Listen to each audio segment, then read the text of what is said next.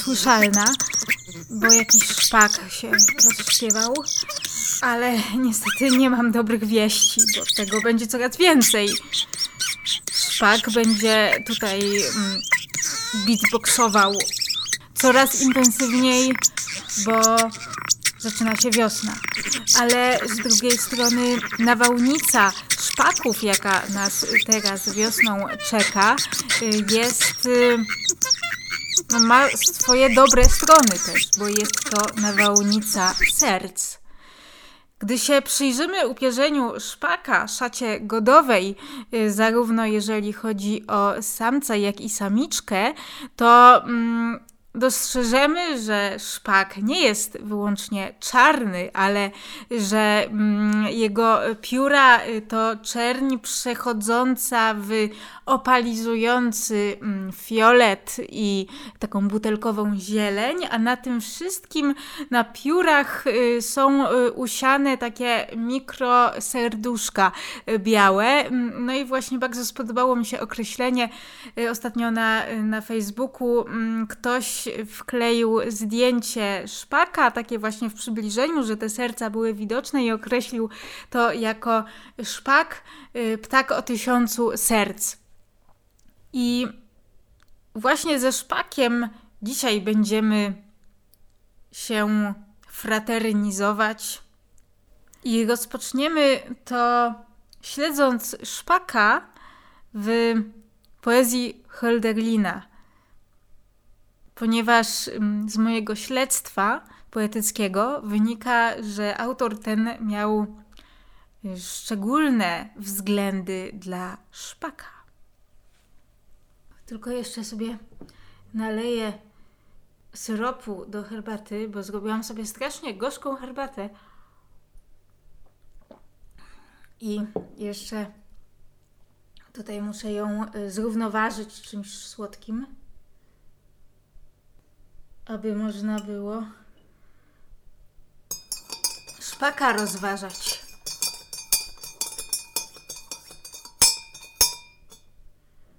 Czy teraz ta herbata jest dobra? Myślę, że tak. Osiągnęła ona swój złoty środek, swój punkt równowagi. Dwie krople syropu, które zostały na biurku można zmazać czarnym swetrem.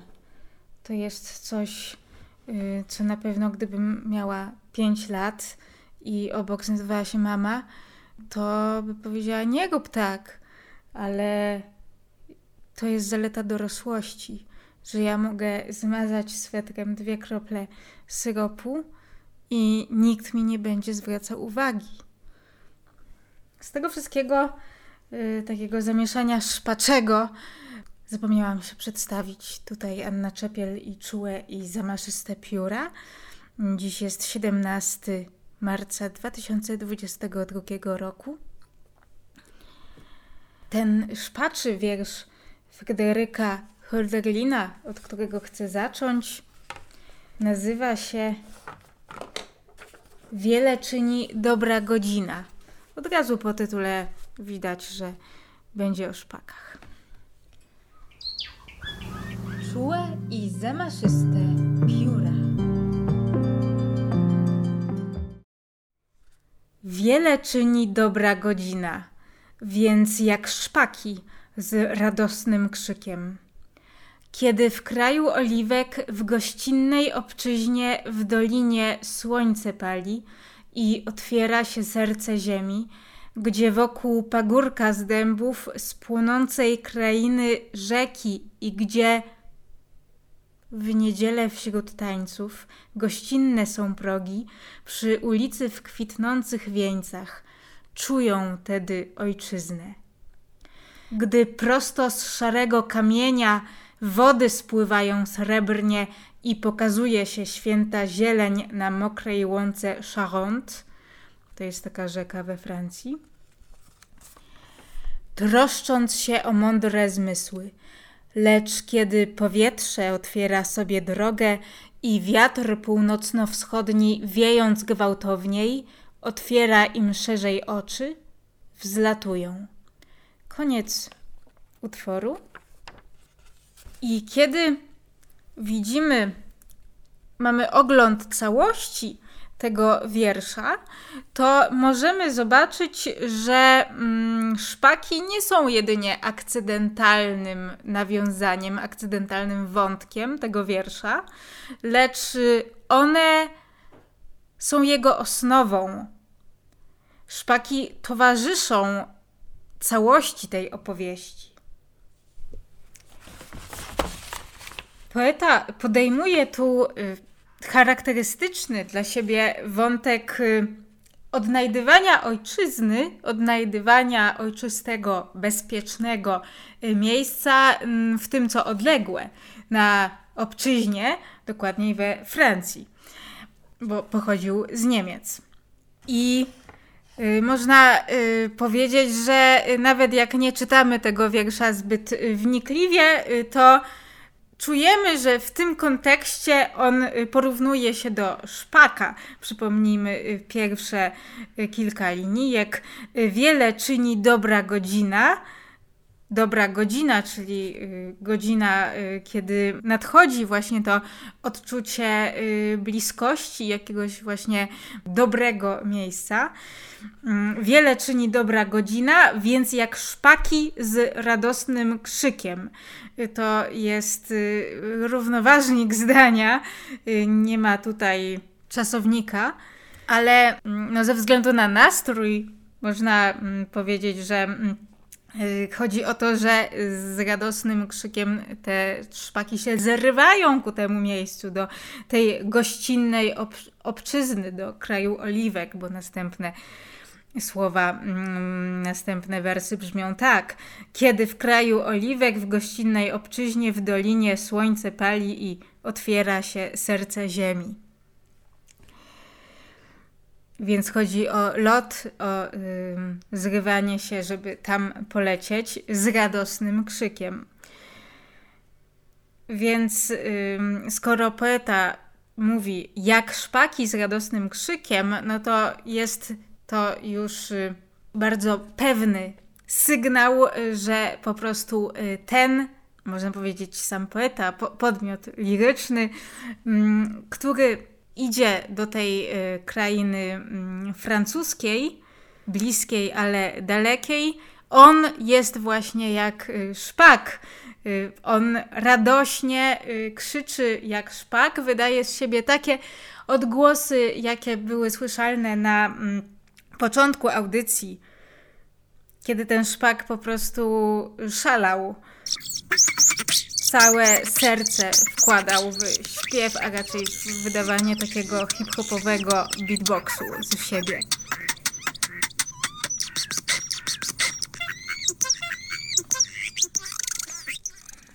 Ale co y, z tą moją hipotezą, że szpak jest osnową tego wiersza?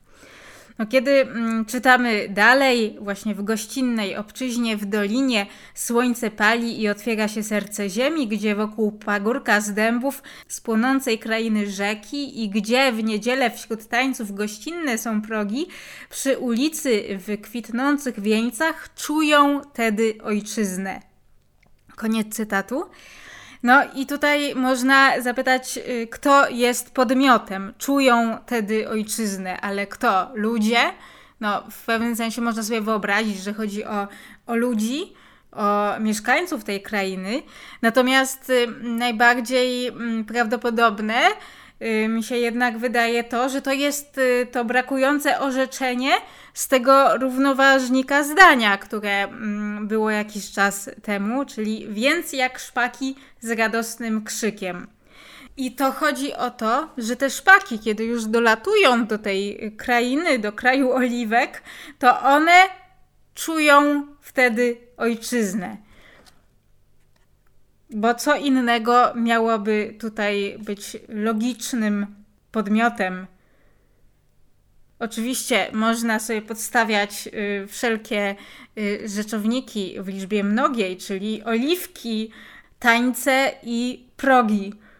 i wieńce.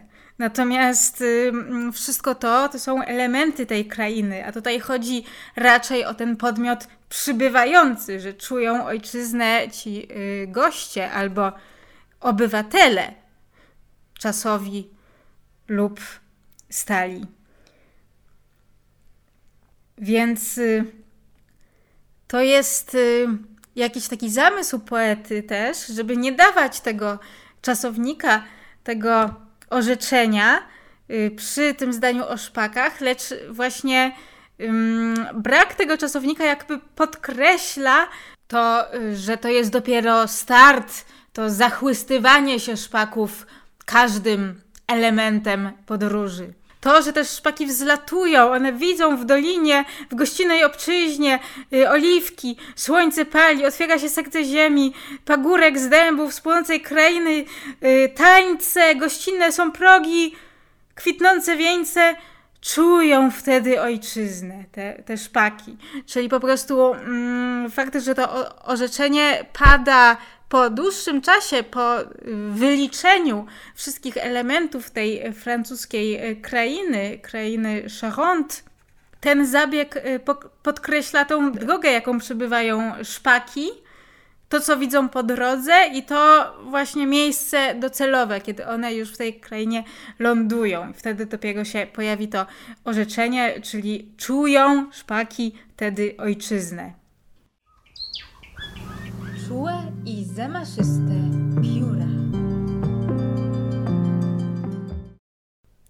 Ale zwróćmy uwagę na to, co będzie dalej w tej końcowej fazie wiersza. Tam też okazuje się, że mm, szpaki stanowią mm, osnowę utworu pod tytułem Wiele czyni dobra godzina.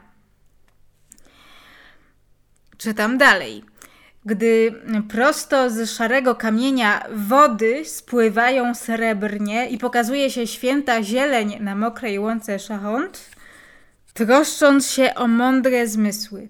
Lecz kiedy powietrze otwiera sobie drogę i wiatr północno-wschodni wiejąc gwałtowniej otwiera im szerzej oczy, wzlatują. Czyli no kto wzlatuje? Czy chodzi o te wody, że one wzlatują? No chyba nie. Chodzi o szpaki po prostu. To szpaki y, mają największą jednak zdolność wzlatywania, a nie inne rzeczy, które, inne obiekty, które mogłyby być tutaj podmiotem na przykład wody albo zmysły.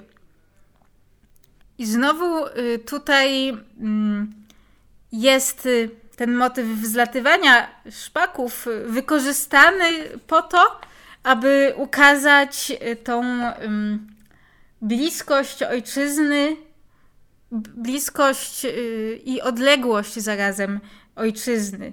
Y, miejsca, w którym można poczuć się domowo. To teraz właśnie mm, jest takie bardzo na czasie, jeżeli chodzi o moje życie, ponieważ niedługo wybieram się na Islandię. W wierszu można wyróżnić, w tej narracji Holderlina można wyróżnić y, to, że szpaki, mm, kiedy one się zatrzymują, y, przekraczają gościnne progi, widzą te wieńce kwitnące, piją sobie wodę z rzeki Charente, to wtedy mm, czują ojczyznę, czują się dobrze. Natomiast nie mogą być tam cały czas. W końcu nadchodzi taka sytuacja, że one wzlatują. One mm, idą gdzieś indziej. Nie, nie dlatego, że nagle y, są niezadowolone z miejsca, w którym są, że ono jakoś rozczarowuje je. Mm, nie, to chodzi o to, że, że pobyt na, ym, w tej krainie Szachont jest y, przygotowaniem szpaków mm, na jakąś dalszą drogę, czyli szpaki po jakimś czasie, kiedy, mm, kiedy wypiją tą y, wodę z rzeki y, Charente, kiedy mm, upoją się srebrem tafli wody tej rzeki, która, jak pisze Holderlin, troszczy się o mądre zmysły, czyli tutaj mamy y, do czynienia z takim romantycznym, właśnie nie jego zgorzeniem na złe, głupie zmysły i mądry rozum, tylko tu jest jakby całościowość, jest mądre zmysły y, powiedziane, mm, to y, kiedy szpaki już te zmysły sobie przygotują, wyostrzą, to wtedy, wtedy, kiedy nadchodzi ten wiatr północno-wschodni, y, to szpaki wzlatują. One mają świadomość, że ich przeznaczeniem jest nie tylko bycie w tym regionie Charente, ale także latanie gdzie indziej. Latanie w różne inne miejsca. Chociaż z drugiej strony ciekawy jest tutaj motyw taki trochę dwuznaczny, że ten wiatr otwiera szerzej oczy szpakom. Przeczytajmy jeszcze raz właśnie. Był fragment o tym szpaki czują ojczyznę tam w tym regionie francuskim, regionie Charente. I dalej y, jest tak. Gdy prosto ze szarego kamienia wody spływają srebrnie i pokazuje się święta zieleń na mokrej łące Charente, troszcząc się o mądre zmysły. Lecz kiedy powietrze otwiera sobie drogę i wiatr północno-wschodni, wiejąc gwałtowniej, otwiera im, tym szpakom, szerzej oczy, wzlatują. Otwiera im szerzej oczy. No, otworzenie szerzej oczu jest y, często, jest dość y, popularnym określeniem, metaforą yy, czegoś, że ktoś coś zrozumiał, coś pojmuje więcej. Yy, no tutaj może być albo właśnie to mm, pojmowanie, które albo było już wcześniej w szpakach, albo się dopiero yy, rodzi pod wpływem tej zmiany pogody, że one nie tylko mają być w tej ojczyźnie, ale też latać w innych rejonach, odkrywać inne rejony, albo jest to otworzenie szerzej oczu, które można interpretować jako faktycznie wyraz pewnego mm, rozczarowania, że y, one y, sobie na przykład zdają sprawę, że uczestniczyły w czymś w czymś głupim, na przykład w mm, festiwalu ziemniaka, albo że uczestniczyły w jakiejś niefortunnym, w jakimś niefortunnym ruchu politycznym jak na przykład niedawno poseł Dziambor i dwóch innych posłów się zdystansowali od Janusza Korwin-Mikkego i założyli własną podgrupę, która,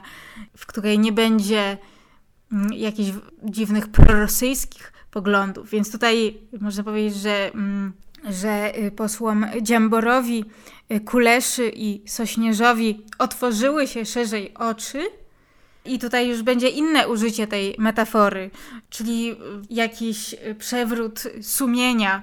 Y, ktoś zrozumiał, że popełnia błąd. Więc ja w końcu nie wiem, jak to jest z tymi szpakami, jak tutaj interpretować to otwarcie szerzej oczu. Być może jeżeli ktoś będzie czytał ten wiersz w y, jakimś okresie w swoim życiu, w którym y, on sam zdał sobie sprawę, że y, popełnia jakiś błąd, no to wtedy to, że wiatr północno-wschodni mm, otwiera szerzej oczy szpakom, no to wtedy taka osoba, taki czytelnik może zrozumieć ten wiersz, że to chodzi o zrozumienie jakiegoś błędu. Natomiast jeżeli ktoś nie będzie będzie w takiej sytuacji, no to może zrozumieć to otwieranie szerzej oczu no w takim sensie, że po prostu jest czas bycia w mm, tej ojczyźnie, obczyźnie mm, i jest czas y, odkrywania jakichś nowych miejsc. I taki szpak jest nastrojony na, y, nastroszony na oba te elementy życia. Tak czy inaczej, pokazałam właśnie, że w tym wierszu szpaki są jego bohaterami. One y, pojawiają się na początku wiersza, przez chwilę y, czytelnik może mieć wrażenie, że to jest tylko jakaś taka wstawka, ale później się okazuje, że to one czują ojczyznę, a później, y, że to ta zieleń i ta srebrna woda troszczy się o mądre zmysły tych szpaków właśnie, a później, że dzięki temu klimatowi otwarte są szerzej oczy szpaków i szpaki wzlatują, że to też właśnie jest o tych szpakach, więc wszystko jest o szpakach w tym wierszu. Więc y, tutaj y, pokazuje się nam geniusz y, Holderlina, który polega mm, w przypadku tego wiersza na tym, że on tak naprawdę napisał cały wiersz o szpakach. Bohaterami tego wiersza są szpaki, ale właśnie trzeba rozszyfrować to, że szpaki są właśnie bohaterem tej całej opowieści.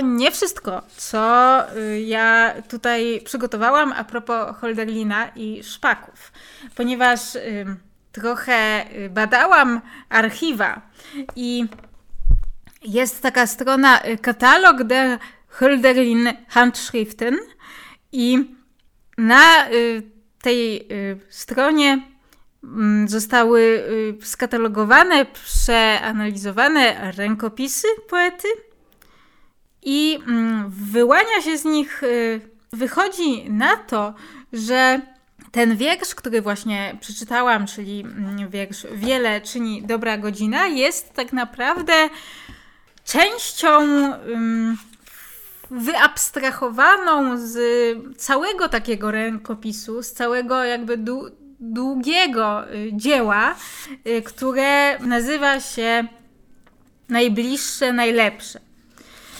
I to jest bardzo ciekawa rzecz, ponieważ całość, która obejmuje ym, zarówno tą pierwszą część, która, która jest jakby przed słowami Wiele czyni dobra godzina, ym, obejmuje wiersz już ten, że wiele czyni dobra godzina i jeszcze to, co zostało napisane niżej. Jakby to wszystko, co jest napisane na tej takiej dużej y, kartce, to y, można znaleźć y, ten właśnie długi poemat jako właśnie um, poemat o nazwie Najbliższe, Najlepsze, to um, można znaleźć w internecie po niemiecku. Natomiast w polskim wydaniu wiersz Najbliższe, Najlepsze, który pochodzi z tej samej kartki, co wiele czyni dobra godzina, no on ma y, tylko 8 linijek, czyli po prostu to też wskazuje na to, jak wiele zależy od interpretacji tego, co jest na karcie. Czy to jest jeden wielki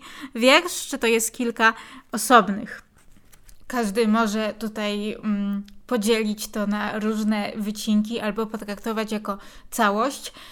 Innymi słowy, w Polsce wiersz najbliższe, najlepsze to ośmiolinijkowa uwertura do znajdującego się w tomiku pięć stron dalej. Wiele czyni dobra godzina. Ktoś bez zaglądania do rękopisu y, nie połączyłby tych dwóch wierszy.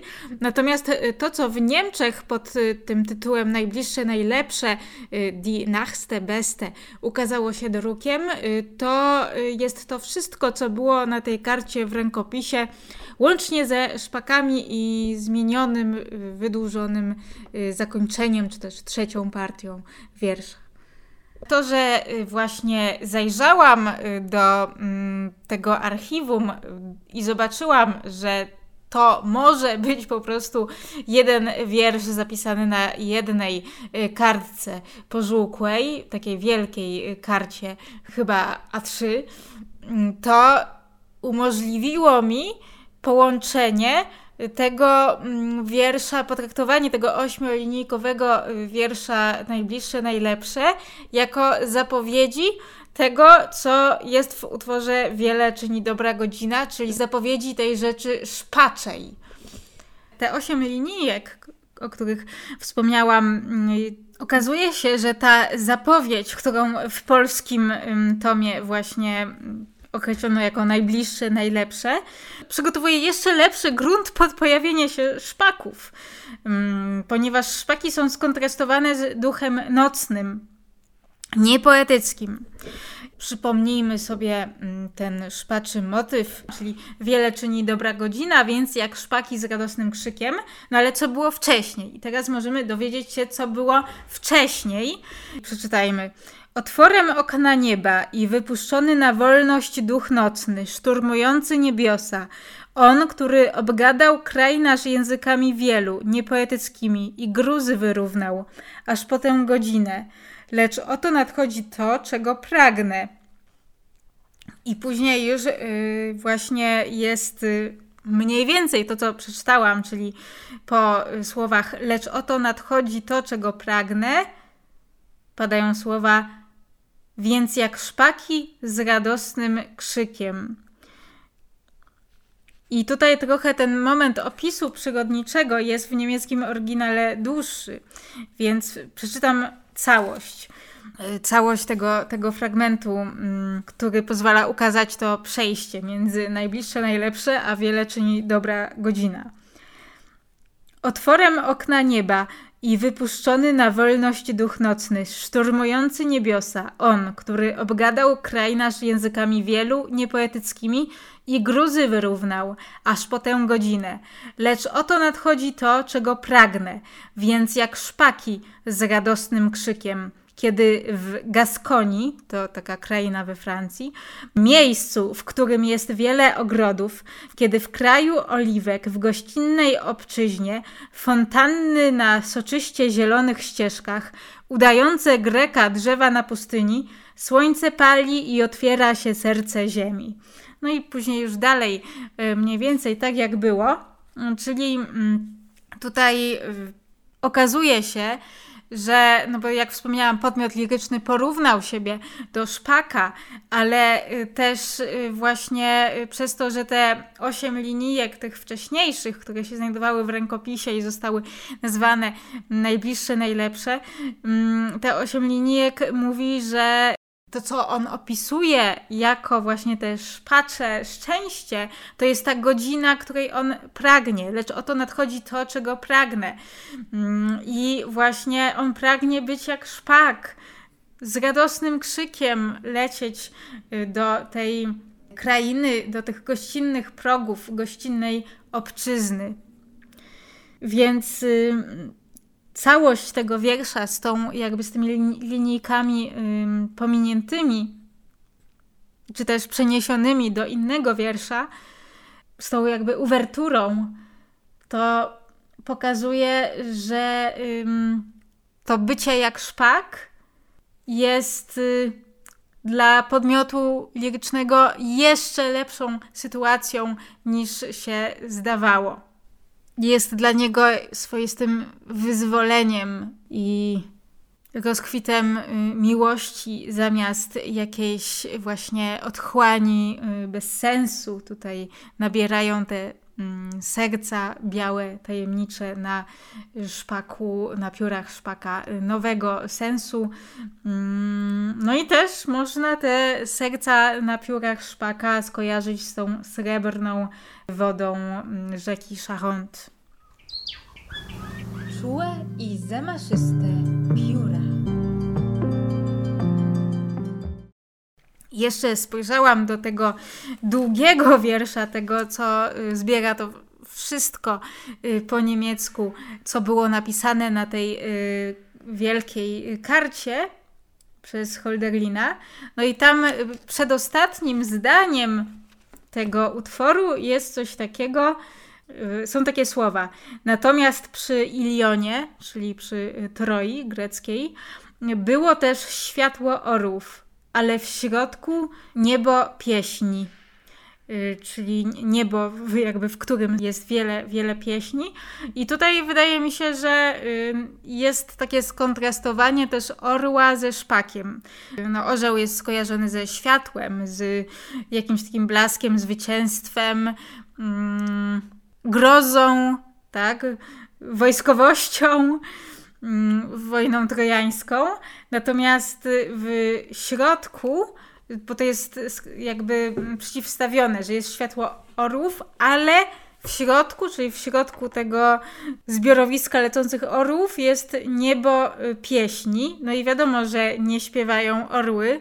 Orły w ogóle chyba nie spotkałam się z tym, żeby charakteryzowały się jakimś śpiewem, raczej drapieżnością. Mm, więc kto, kto śpiewa? No oczywiście, że szpaki. Mm, tak jak zresztą słyszeliśmy na początku audycji.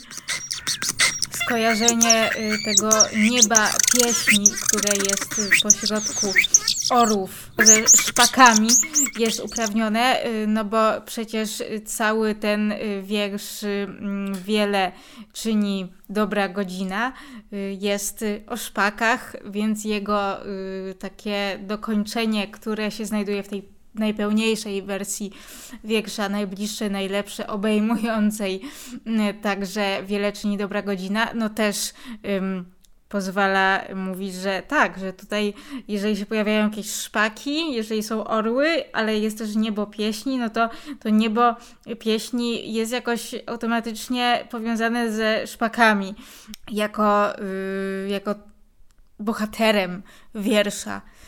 Więc yy, tym, co jest najlepsze, to nie jest wcale orzeł, taki, no często się mówi, że to jest taki ptak królewski.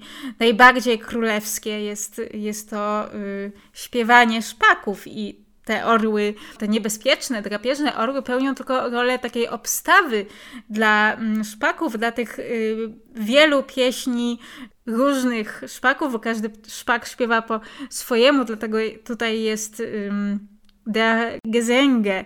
Mm, w liczbie mnogiej są pieśni, niebo mm, der Himmel der Gesänge. I y, każdy szpak tutaj właśnie z tą obstawą y, orłów, jakby wewnątrz tej obstawy orłów śpiewa każdy ptak po swojemu i to jest to niebo złożone z pieśni.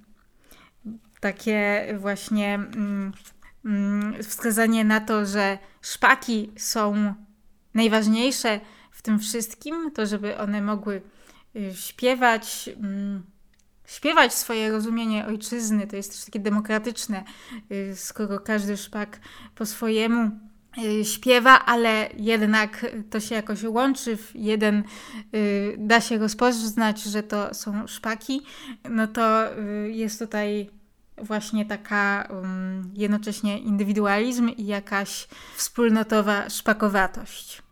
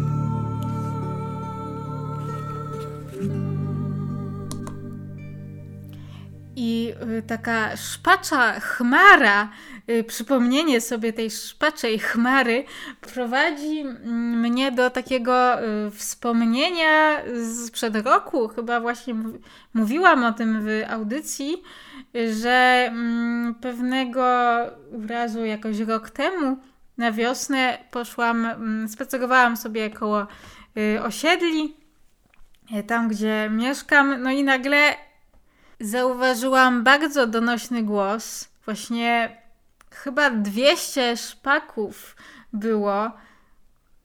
Każdy śpiewał. One sobie zrobiły jakiś zjazd. To było już późnym wieczorem, nie wiem, koło godziny 18, 19 mm, może nawet. Już właśnie tak się mm, zbliżała ciemność, ale te szpaki po prostu jakoś chciały mm, jeszcze śpiewać. No i ja tak sobie spacerowałam, patrzyłam na te szpaki na, na drzewach. Było to mm, niecodzienne, ale takie w pozytywnym sensie, niecodzienne zjawisko, bardzo witalne zjawisko, jak się y, słyszy te szpaki, które okupują po prostu drzewa, 200 szpaków, każdy śpiewa po swojemu. I, i nagle otworzyło się okno gdzieś y, na wyższych partiach budynku, takiego z wielkiej płyty, polsk typowo polskiego. Jakaś pani klasnęła kilka razy i powiedziała: Uspokójcie się. No i te szpaki się spłoszyły i odleciało 200 szpaków. I trochę żal mi było tych szpaków.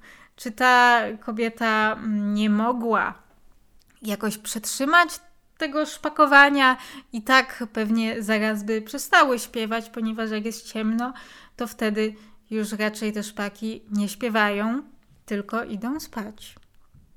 Albo oglądają Netflixa. I y, ta sytuacja właśnie poprowadziła mnie ku rozważaniom o sprawiedliwości.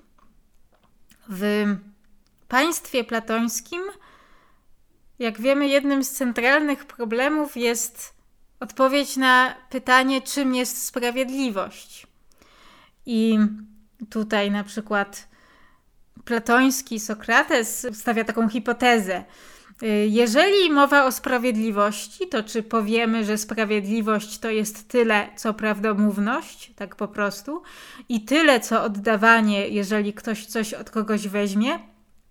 Czy też i to nawet raz będzie działaniem sprawiedliwym, a innym razem niesprawiedliwym?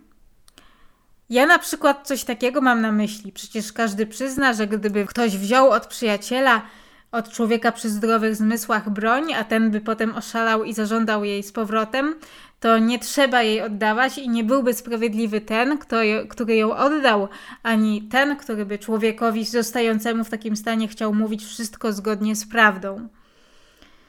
A więc to nie jest określenie sprawiedliwości mówić prawdę i oddawać, co się wzięło. Polemarch na to odpowiada: mm, Sprawiedliwie jest oddawać każdemu to, co mu się winno.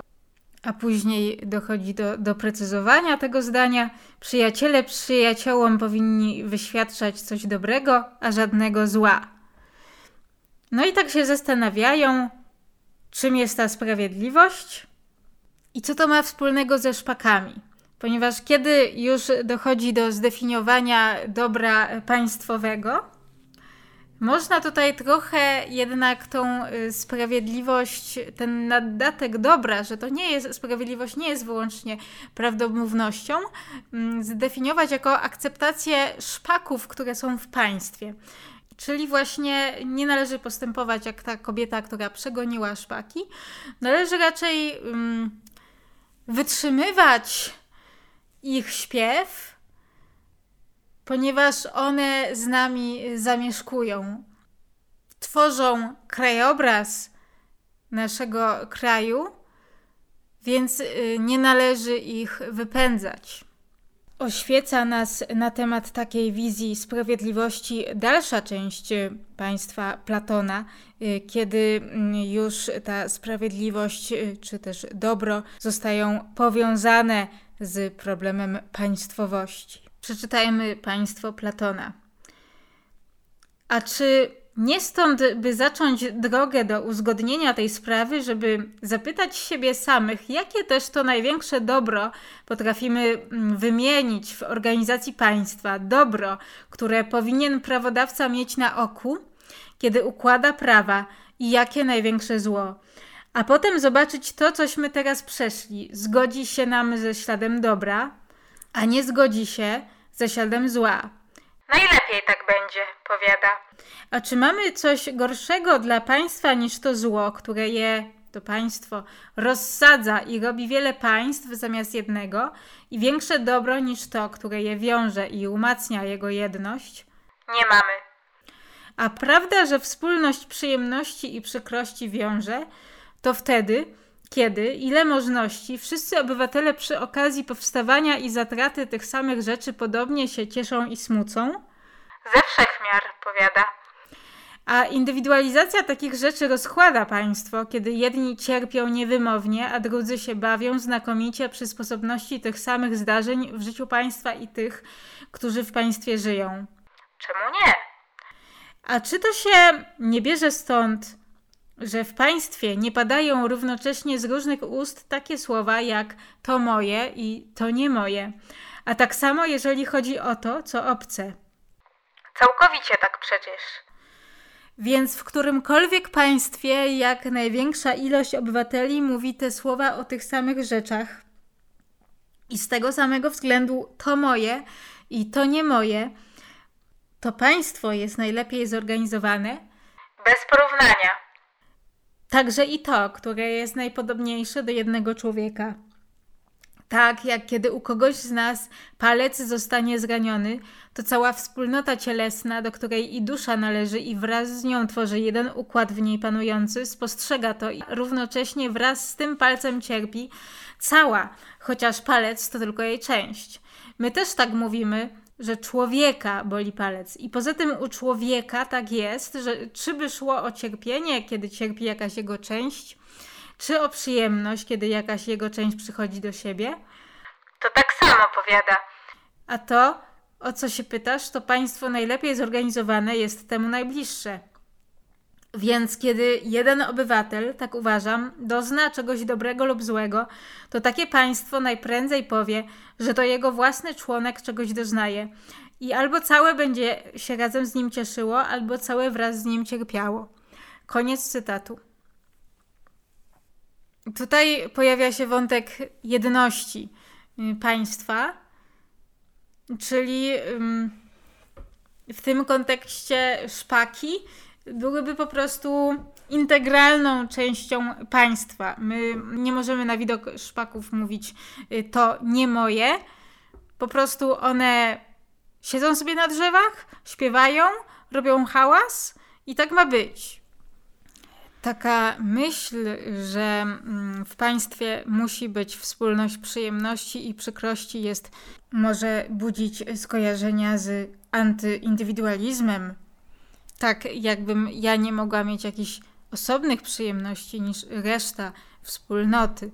Y, Natomiast wydaje mi się, że mm, jeżeli chodzi o szpaki, no, o kwestię szpaków, to y, to zdanie o mm, państwie, o dobru i sprawiedliwości w państwie, które można zdefiniować właśnie jako wspólność przykrości i przyjemności, daje nam pewne oświecenie. Chodzi właśnie o to, żeby mm, dla wszystkich był przyjemny ten mm, odgłos szpaczy, żeby każdy, ponieważ szpaki mieszkają na naszym terytorium, w naszym państwie, to żeby każdy y, czuł, y, wypracował sobie takie uczucie, jakąś przyjemność, a nie nieprzyjemność, kiedy te szpaki nawiedzają jego drzewo i y, śpiewają tam i y, ten mm, piękny śpiew swój nadają.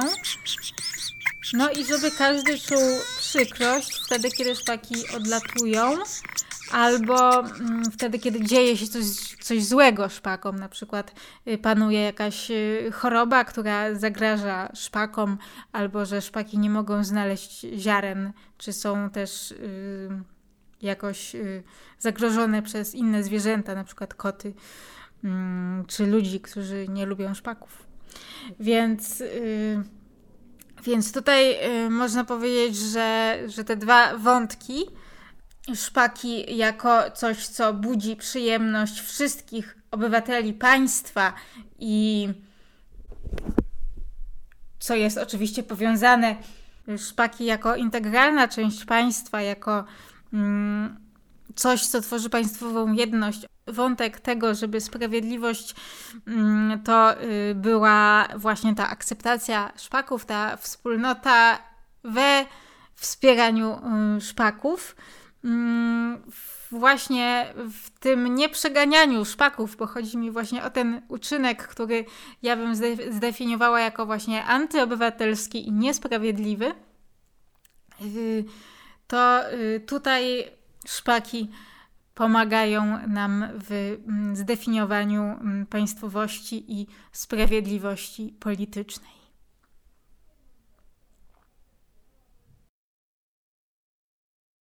Мати час подумати, ревуть воли ошукані, анчі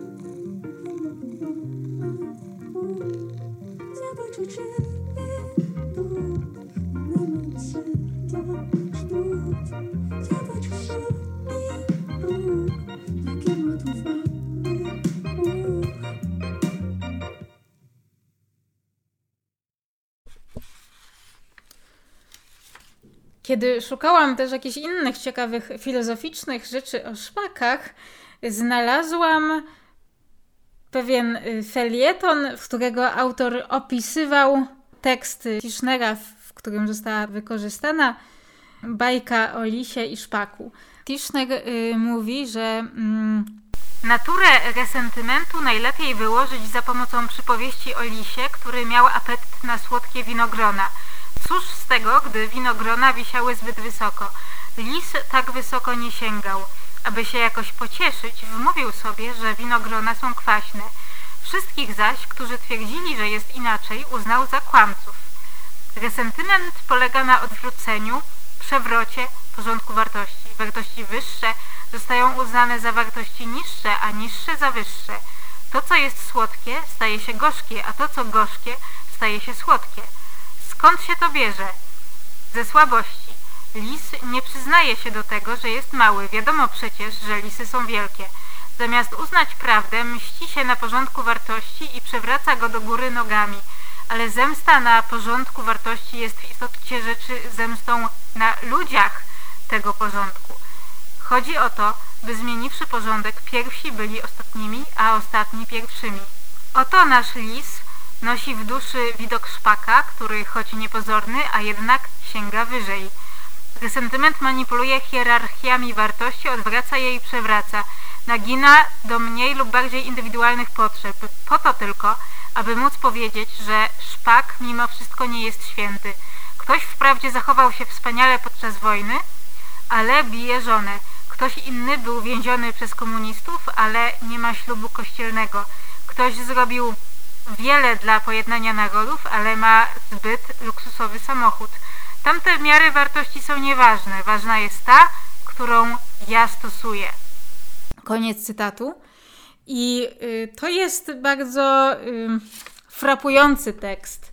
Ten fragment książki Tischnera Drogi i Bezdroża Miłosierdzia, z której fragmentem właśnie dzięki temu felietonowi przypadkowo znalezionemu się zapoznałam. Cały czas, kiedy teraz czytałam ten tekst, aż rwałam się, kiedy ja skończę to czytać i zacznę z tym polemizować. Z powodu moich zainteresowań ornitologicznych, oczywiście wygodniej by mi było, gdyby to y, szpak był y, tym, który wymyśla uzasadnienia, że on jest mimo wszystko dobry.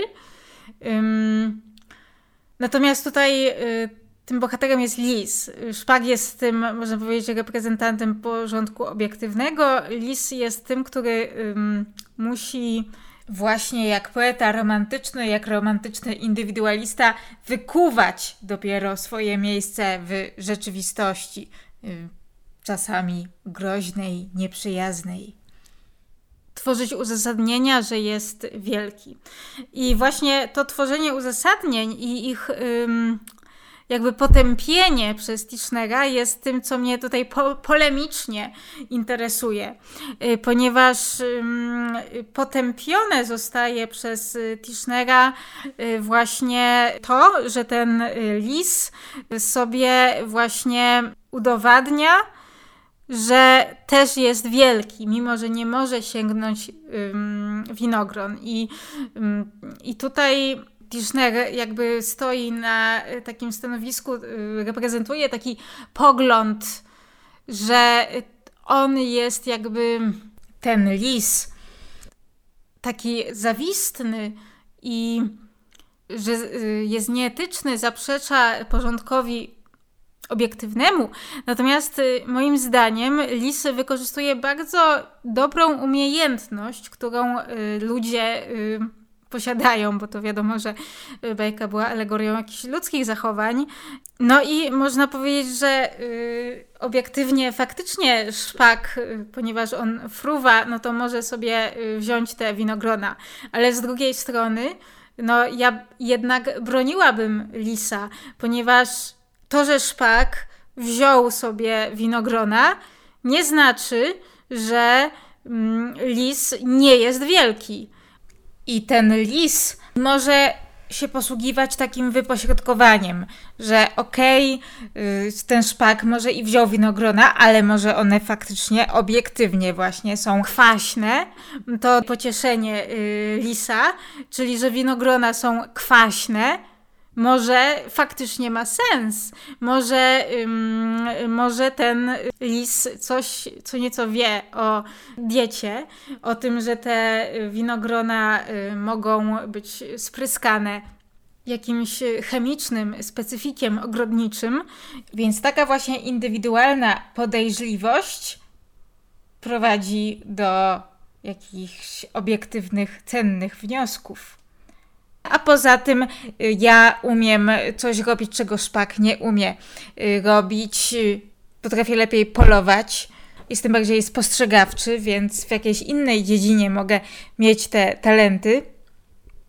Tak może powiedzieć ten twórczy lis.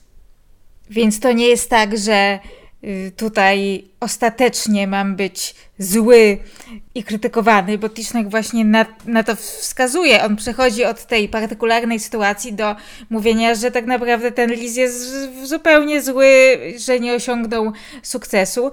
No, a poza tym mogę tego szpaka, faktycznie mogę to zrelatywizować jako Lis. Okej, okay, szpak jest strasznie złośliwy, sra na wszystkich, a ja to jednak y, jestem lisem, który wykazuje się wyjątkową czynnością segregacji plastikowych nakrętek.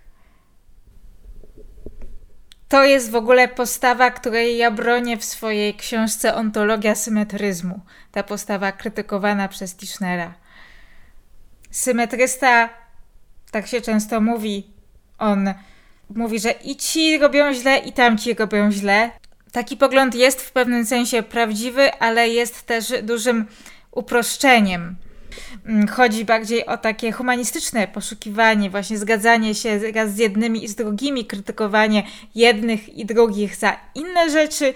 Y, natomiast właśnie mm, tą podstawą działania symetrysty jest y, właśnie ta działalność Lisa, y, czyli, czyli mówienie, że u każdego można znaleźć jakieś dobro, właśnie jakieś takie uzasadnienie tej w cudzysłowie wielkości. Mm, konkretne, a nie jakieś tam abstrakcyjne, typu bycie obywatelem świata, bycie dzieckiem Boga i tak dalej, ale konkretne zasługi. A dlaczego taką zasadę stosuje symetrysta? Ponieważ właśnie on, on, on sam jest osobą, która nie chce, żeby widziano tylko to, że na przykład nie umie dosięgnąć winogron, albo że coś zniszczyła, albo że popiera jakiś plakat uznawany przez jakąś grupę za niesłuszny i tak dalej. Wydaje y, mi się, że y, to jest bardzo, bardzo ważna umiejętność, y, jaką człowiek posiada, i bardzo mnie martwi to, że jest ta umiejętność wyśmiewana. Jakby to, jakby to było coś najgorszego. Tymczasem to jest właśnie ta wielkość człowieka, że, że można sobie wymyślać uzasadnienia, że ja też jestem dobry, ja też jestem dobra. Ten tekst Tischnera pokazuje, jak wielki jest w naszym społeczeństwie krytycyzm wobec stopniowalnej koncepcji dobra. I to wychodzi na jaw, ten krytycyzm wychodzi na jaw również w innej części, w innym aspekcie tego tekstu, mianowicie to udowadnianie, y, że szpak mimo wszystko nie jest święty. Mm, no i y, Tutaj faktycznie można powiedzieć, że negowanie każdego czyjegoś dobrego zachowania i przytaczanie tutaj kontrzachowania, że o, a kiedyś ta osoba zrobiła coś y, złego i dlatego nie będę jej doceniać i patrzę jednoznacznie negatywnie, no to jest też praktyka, którą ja potępiam. Ale czy w tym przykładzie mówienia, że ktoś bije członków swojej rodziny, y, mimo że jest y, jakimś bohaterem wojennym, y, to naprawdę chodziło o to, żeby zacząć postrzegać tę osobę wyłącznie w negatywnym świetle? Wcześniej postrzegano wyłącznie przez pryzmat jej zasług, to teraz, żeby właśnie odwrócić, odwrócić perspektywę i zupełnie w, przez tę zawiść, oczywiście, przez tego zawistnego lisa, widzieć tę osobę jedynie przez pryzmat jakiejś winy. No właśnie, to jest kolejne nieporozumienie. Kolejne nieporozumienie też związane dzisiaj z tą krytyką symetryzmu przez zarówno liberałów, jak i prawicowców.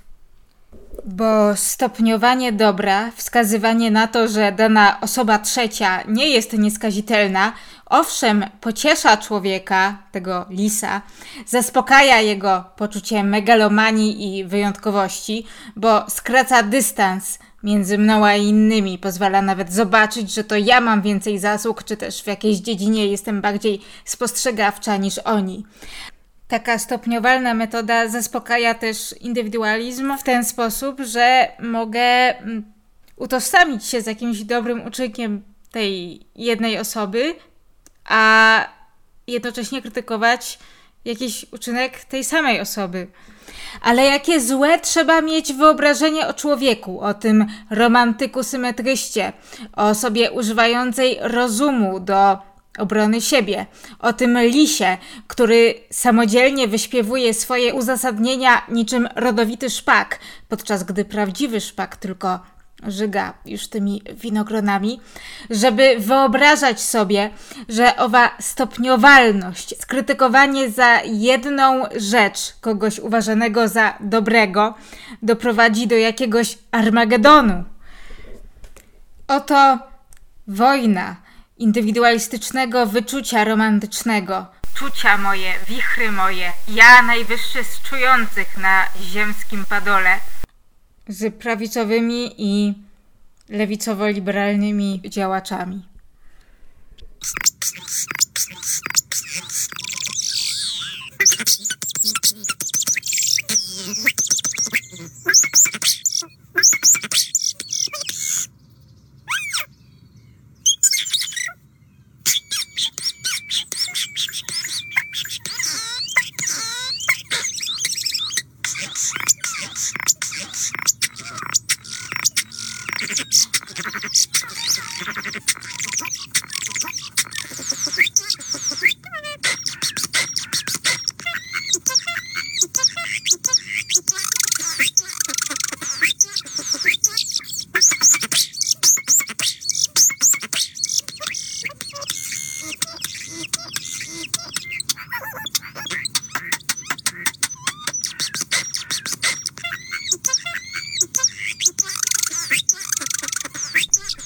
Wykorzystany w tej audycji słynny boombox Szpaka pochodzi ze strony BBC.